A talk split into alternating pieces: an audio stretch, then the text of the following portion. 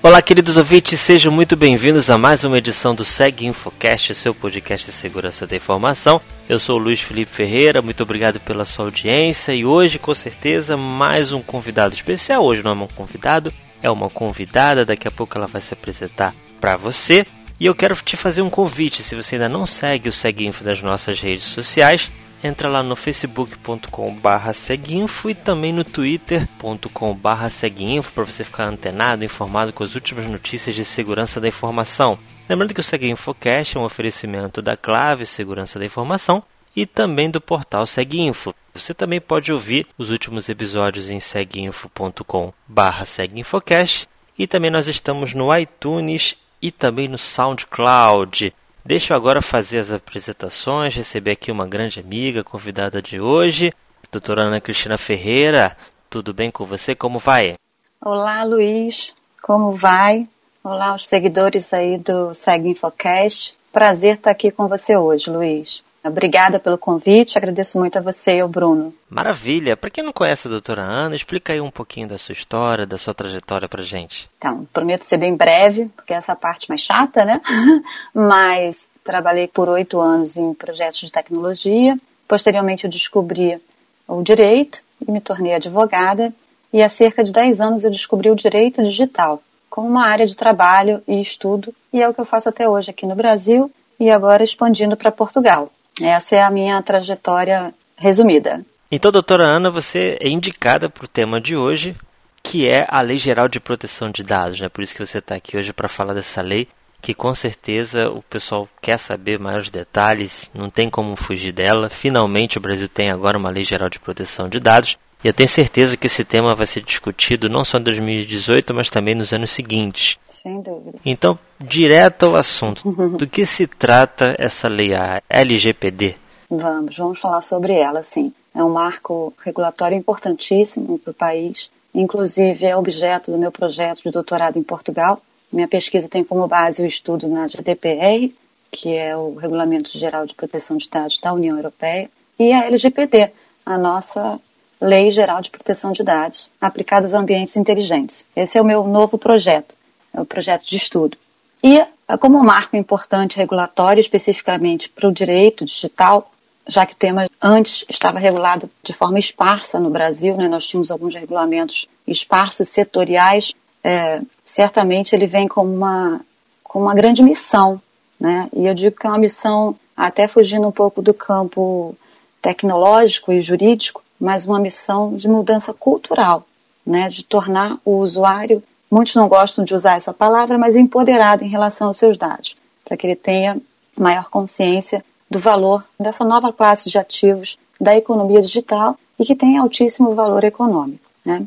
Então essa lei surgiu, ela foi promulgada em agosto e ela entra em vigor em 2020, já no início, fevereiro de 2020. Né? Nós estamos aí vivendo e participando, observando o nascimento de uma nova cultura mesmo tratamento de dados e, consequentemente, de privacidade. Né? A gente não consegue falar de proteção de dados sem falar de privacidade. Nasce também, nasce com isso, a oportunidade no campo tecnológico e jurídico, é claro. Bom, a Lei Geral de Proteção de Dados é conhecida como a LGPD, essas sopas de letrinhas né, que a gente costuma criar. Ela nasceu inspirada justamente no Regulamento Geral de Proteção de Dados da União Europeia e que, por sua vez, tem o objetivo claro de reforçar a segurança jurídica para os dados do indivíduo, os dados pessoais, e mitigar os abusos em relação a essa nova classe de ativos. Essa é a ideia principal do legislador é, ao redor do mundo, eu diria, né? eu arrisco dizer. Mas falando aqui de União Europeia e de Brasil, né? elas são espelhos, né? a nossa lei é, um, de certa forma, um espelho do Regulamento Geral de Proteção de Dados da União Europeia, e por isso ela nasce com essa missão aí importantíssima para o nosso país. Maravilha.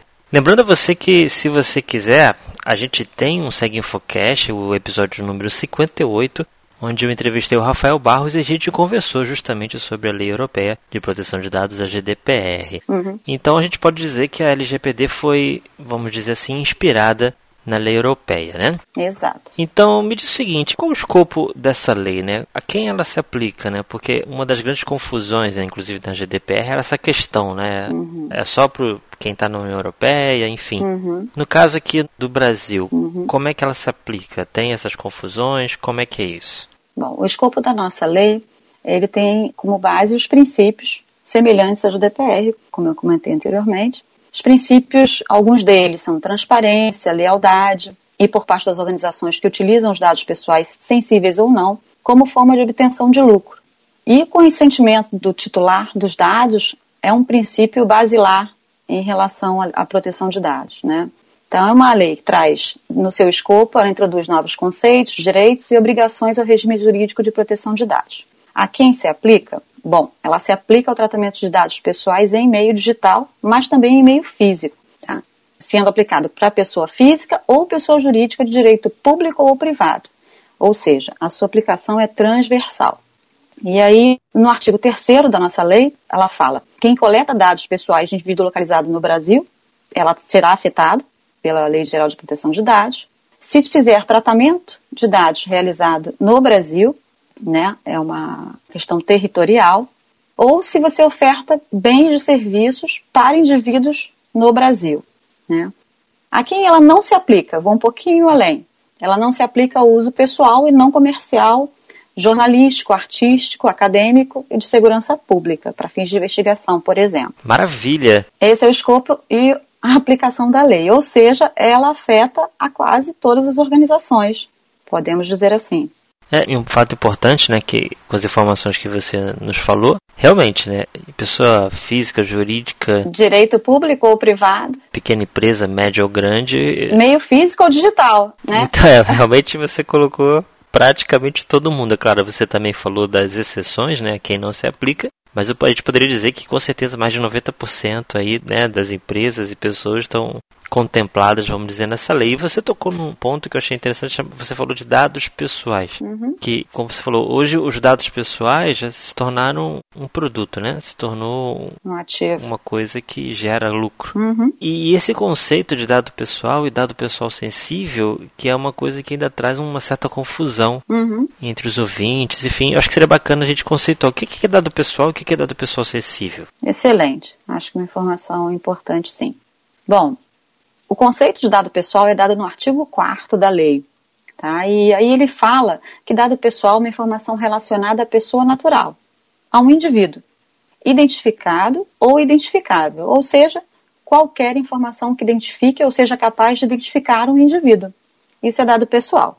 Dando um exemplo bem prático, nosso CPF, identidade, o endereço residencial, por exemplo, é um dado pessoal. Está dentro desse conceito de dado pessoal. Em relação a dado pessoal sensível, ele é toda informação que dizem respeito às preferências e convicções de um indivíduo. E aí ele trata de convicção religiosa, questões de saúde, vida sexual, preferência sexual, é, informações genéticas ou biométricas. Esses são dados que dizem respeito às preferências e convicções um indivíduo, portanto, à sua intimidade, e que podem gerar discriminação. Por isso, eles são tratados uh, de forma especial pela lei e são conceituados como dados pessoais sensíveis. Mas isso não significa que eu devo priorizar um ou outro, ou seja, ah, não, então só vou tratar os sensíveis e deixar os dados pessoais de lado. De forma alguma. Se eu tiver um sistema, uma aplicação, ou até mesmo algo físico, né? Uhum eu tenho dois exemplos que são bem interessantes. Uhum. Um é um supermercado aqui no Rio de Janeiro que para você concorrer a um sorteio de um carro, você tem que deixar diversos dados pessoais, nome, endereço, CPF, telefone, tal, tal, tal. Uhum. E eu não sei o que, que eles fazem com aquilo, onde é que eles guardam, o que que faz. Esse já seria um dado pessoal físico que eles também teriam que se preocupar. Uhum. Outro foi um exemplo que aconteceu comigo, né? Eu tenho uma filha que, quando ela era bebê, a gente foi ao shopping e eu esqueci de levar o carrinho, né? E aí eu fui lá e pedi um carrinho, né? Aluguei, entre aspas, né? E a moça também da mesma forma, nome, CPF, endereço, tal, tal, tal. É igualzinho. Então, quer dizer, esses dados pessoais também têm que ser levados em consideração e a lei também trata deles, não é isso? Exato. O tratamento desses dados vai se dar de forma diferenciada e, obviamente, com mais cautela em relação aos dados sensíveis. Mas é uma questão de no gerenciamento de dados, né, na sua gestão de dados, você vai ter esses dados de forma separada, mas os dois precisam de tratamento para estar em conformidade com a legislação. Né? Então, a questão do dado sensível é porque ele gera uma discriminação, né? ele é passível de gerar discriminação e atentar contra os direitos humanos. Então, por isso eles são dados sensíveis, né, assim conceituados pela lei, e merecem um tipo de tratamento diferenciado no momento em que você fizer a gestão desses dados. Mas ambos são passíveis e necessários de gestão para que estejam em conformidade com a nossa nova lei de proteção de dados. E você comentou uma coisa no início da conversa, né, que é um tema realmente que causa uma certa controvérsia, que é a questão do empoderamento, né? Uhum. E a lei ela dá um certo poder ao titular do dado, né? Eu, né? Uhum. Porque antes, ou pelo menos até agora, as empresas faziam o que elas queriam com os dados. E é por essa razão que a gente recebe ligação de empresas operadoras de telefonia celular te oferecendo uma coisa e você não faz a menor ideia como é que eles tiveram acesso àquela informação. Exato. Então, hoje, né, a lei te dá um pouco mais de direito, né, em relação ao seu dado. É, esse ponto que eu queria tocar agora, né? Uhum. Ou seja, o que, que agora os titulares podem fazer, o que, que eles podem pedir, ou seja, o que, que a lei oferece para eles nesse sentido? É, com certeza essa questão do empoderamento, né, e que alguns criticam usar esse termo, mas que de fato é um empoderamento do usuário em relação aos seus dados, na verdade é até um pouco mais, né, vai um pouco além, que é essa questão da mudança cultural de cada um de nós entendermos o valor que tem cada dado pessoal que a gente fornece. É muito comum uh, você comprar algum produto e a primeira informação que te pedem na hora que você vai pagar é o seu CPF. E parece que o CPF virou assim, um oi, né? Oi, CPF são coisas idênticas. E na verdade você está fornecendo um dado pessoal seu e importantíssimo, porque é um dado utilizado para fins fiscais, né? Então é um dado que você tem que se preocupar em fornecer. E aí a conscientização do valor desses dados é que vai trazer esse empoderamento para o usuário e até de forma a torná-lo um fiscal, um fiscalizador dessa lei. Cada um de nós terá, a partir da vigência da lei, o empoderamento, justamente o poder de dizer eu não quero, né, este tipo de empresa que leva o meu dado e não me diz nem para onde ele foi. Né? O que ela fez com esse dado? A exemplo do mercado, que você colocou muito bem, né? É, eu preencho todos os meus dados lá, acaba lá o sorteio e não sei para onde meu dado pessoal, onde foi parar, né? O que a empresa fez com aquilo? E, e, certamente aquilo tem um valor econômico, né? E ela pode vender, por exemplo, esses dados para outras empresas, né? E você receber essas ligações indesejadas aí que muitas vezes levam até a ações judiciais porque incomodam bastante o cidadão no seu, no seu dia a dia, no seu cotidiano, né?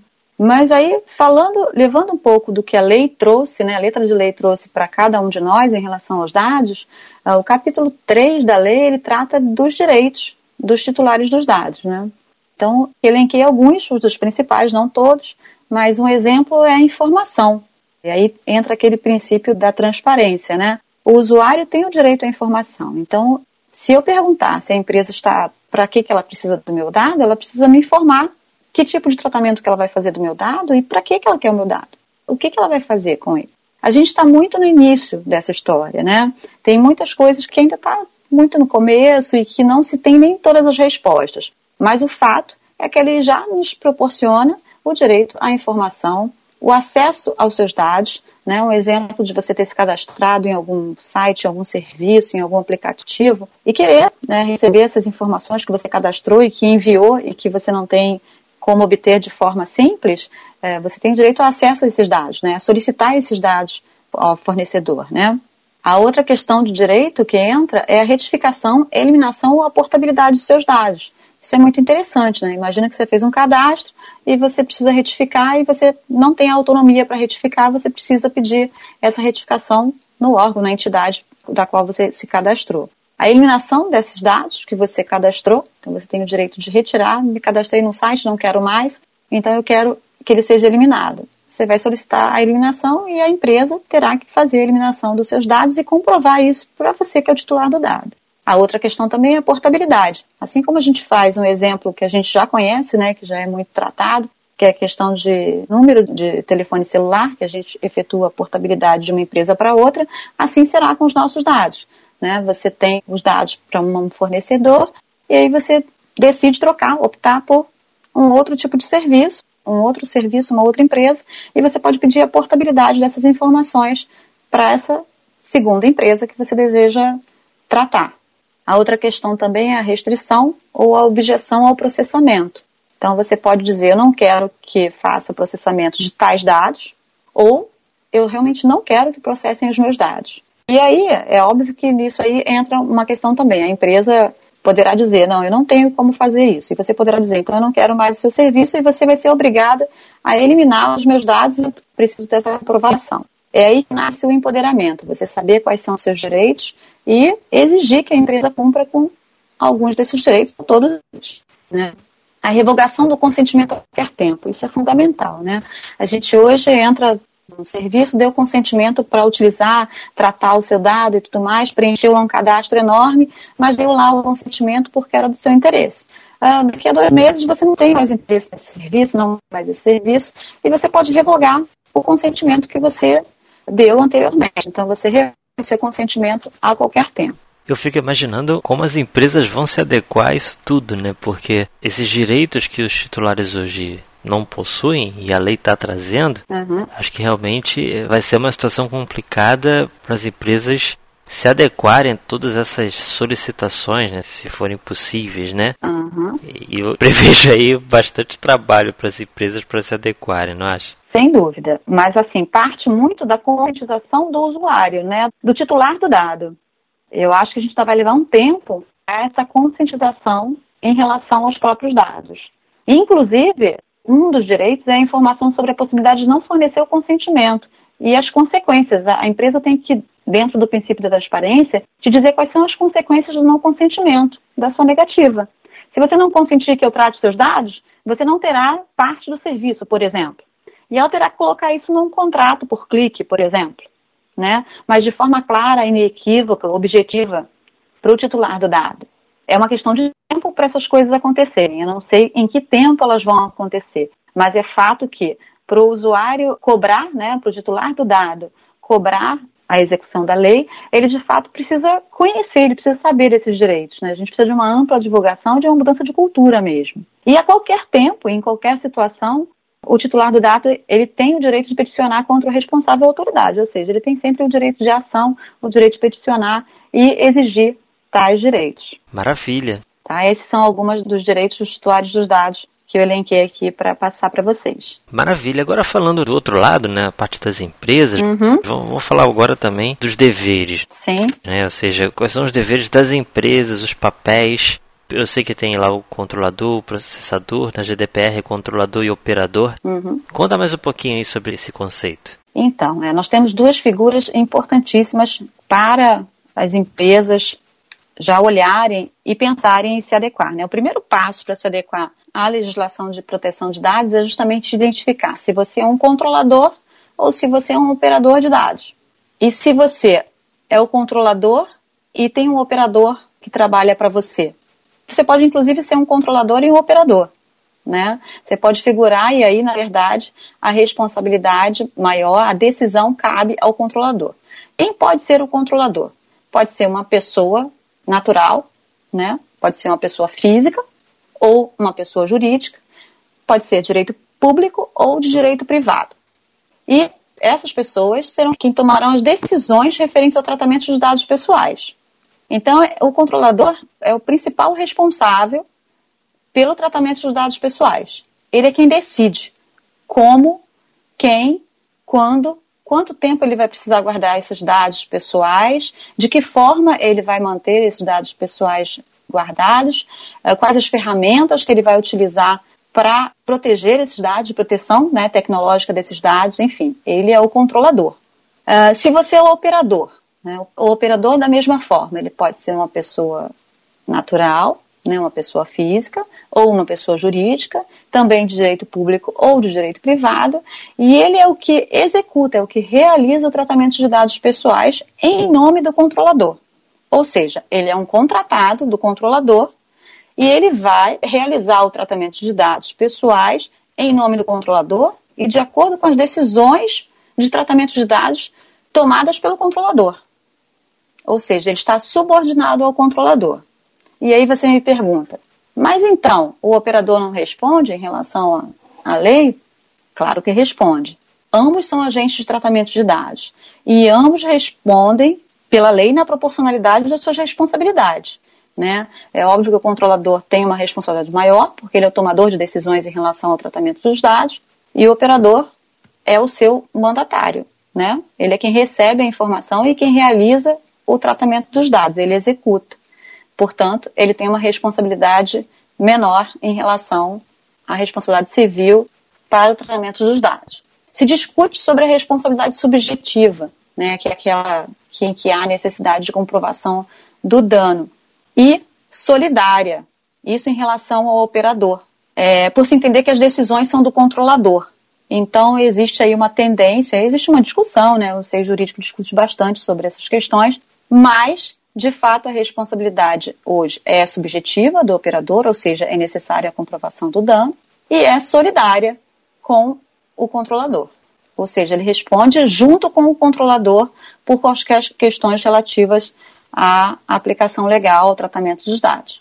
Inclusive, é, você tinha comentado na questão da aplicação da lei, uhum. então se um controlador ou um processador operador, né, estiverem em outro país, então a lei poderá ser aplicada para uma empresa que não esteja no nosso território, mas que faça o tratamento dos dados de cidadãos brasileiros. Ou seja, mesmo que ela não esteja aqui, mas ela faça o tratamento, ela também estaria no escopo da LGPD, certo? É, a lei diz que mesmo que a empresa não esteja fisicamente sediada, né, que a sede dela não seja no Brasil, ela tendo aqui uma filial ou qualquer outra informação, ou mesmo o operador esteja no, sediado no Brasil, ele necessita estar em conformidade com o Regulamento Geral de Proteção de Dados do Brasil.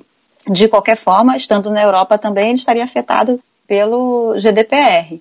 Então, não teria muito como fugir dessa situação de conformidade legal. Aliás, isso é uma questão que eu diria assim: o mundo está se voltando para essas questões de proteção de dados pessoais e especialmente de proteção à privacidade. O mundo caminha para uma unificação em relação às legislações de proteção de dados e à privacidade. Então, não haveria porquê, é, não há que se pensar em fugir da aplicação da lei no Brasil. Não há uma saída, digamos assim, né? Tem que, de fato, trabalhar na mudança cultural e na sua mudança prática mesmo, na sua governança de dados, para que você esteja, de fato, acompanhando as boas práticas de mercado, né? Isso é uma questão de vantagem competitiva no mundo. Já não é uma questão de, ah, eu devo, eu posso, eu quero. Não é, assim, é necessária sobrevivência para quem está aí na, na sociedade e na economia digital. Entendi. Agora, a gente teve um papel muito importante lá na Europa, que é o papel do GPO. Uhum. Esse papel também consta na lei brasileira? Ah, sim, nós temos o nosso responsável pelo tratamento dos dados, né? A LGDP diz que o controlador é quem deverá indicar o GPO, né? Que é essa figura que a gente chama de o pilar da implementação da responsabilidade no tratamento de dados. Né? Ele é um facilitador da conformidade e ele é um representante, né? Ele representa uma vantagem competitiva para as empresas, né? Como eu falei, em relação à, implementação da lei de proteção de dados. E ele também é um intermediário. Ele vai tratar com as partes interessadas, né? Com os titulares dos dados, com as autoridades fiscalizadoras, né, com as autoridades de proteção de dados e com as empresas envolvidas nesse processo. Então, ele é um pilar da responsabilidade mesmo no tratamento dos dados, da implementação de uma gestão de dados em conformidade com a legislação. Porque, pelo que você comentou agora, né, são tantos direitos dos titulares, obviamente a maioria das empresas possui dados pessoais, em alguns casos dados pessoais sensíveis, uhum. que realmente é uma coisa que impacta as empresas, né? Aí a questão principal é essa, né? Como é que as empresas vão se adequar a isso? Ou seja, qual o impacto nos sistemas delas? Uhum. Onde vão ter que ser auditados, modificados, né, para ficar em conformidade com a nova lei? Uhum. É uma coisa inevitável? Qual é a sua visão sobre isso? Tá. Só vou voltar um pouquinho ainda no assunto de PO, que são os profissionais que, na verdade, uma figura, né, um profissional que não necessariamente é uma única pessoa, pode ser inclusive uma empresa que seja contratada para funcionar como DPO, como responsável nesse pilar de responsabilidade do tratamento e da implementação da lei, é, é uma pergunta recorrente, me fazem muito, eu achei interessante trazer aqui, é quem pode ser um DPO, né? Porque isso é uma oportunidade para o pessoal de tecnologia, para os profissionais do direito. Então, a nossa lei ela não trata exatamente das qualidades, né, do que, que precisa ter um profissional. Uh, o Brasil já começou aí a tratar, é claro que existem as certificações por parte já no, lado tecnológico, especialmente segurança da informação, mas já estão criando alguns mecanismos de certificação para profissionais de PO, mas, de fato, a GDPR nos ensina que um DPO precisa ter qualidades profissionais em relação ao domínio do direito e às práticas de proteção de dados. O nível técnico necessário para que ele execute essa função é decorrente das operações de dados e a proteção exigida. Ou seja, um DPO para uma empresa que tenha um nível de exigência muito grande nas operações de tratamento de dados, que tenham informações muito sensíveis e que trate disso como rotina, talvez ela precise de um profissional com nível técnico com maior experiência, né, e um nível técnico mais avançado. Talvez uma empresa com menor porte, e aí isso tem uma relação direta com os custos de investimento para estar em conformidade com a lei, né, Luiz? Porque isso é um, um fator importante. É óbvio que a implementação de uma proteção de dados e de uma conformidade legal, ela requer investimento. E as empresas se preocupam com isso, né? E nós, enquanto profissionais, também nos preocupamos. Né? O que, é que nós precisamos? Né? O que, é que o profissional do direito e o que, é que o profissional de tecnologia precisa para ser um DPO, por exemplo? Que é uma nova área que surge, né? um novo modelo de trabalho que surge. Então, é óbvio que isso é uma oportunidade. Mas então, fica a dica, né? o nível técnico necessário decorrente das operações de dados e a proteção exigida para ele. Tá? E aí, é óbvio que as certificações elas tem é, relevância também em, em muitos dos casos, mas ela não é uma exigência necessária para exercer essa função de DPO de uma empresa. O importante em relação ao DPO, e existe uma discussão também, desculpa que eu estou até entrando muito nessa questão, mas achei ela interessante, é a questão do conflito de interesse. Né? Um DPO, por exemplo, pode ser questionado em relação ao conflito de interesse se ele for responsável também pela TI, e é o que comumente tem acontecido aqui no Brasil, né? Eu observo que as empresas já pegam lá o, o profissional de tecnologia, que já é o responsável de rede, e colocam ele lá como seu DPO, nomeiam ele lá como seu DPO. Né? Mas nesses casos, né, ele pode realmente vir a configurar como um conflito de interesse né? A mesma pessoa que trata do seu organismo de tecnologia. E esse profissional, na verdade, ele precisa ser um profissional independente, né? Se for um advogado interno, por exemplo, da empresa responsável pelos assuntos de proteção de dados da empresa, ele também está sujeito a ser inquirido como um conflito de interesse, por exemplo.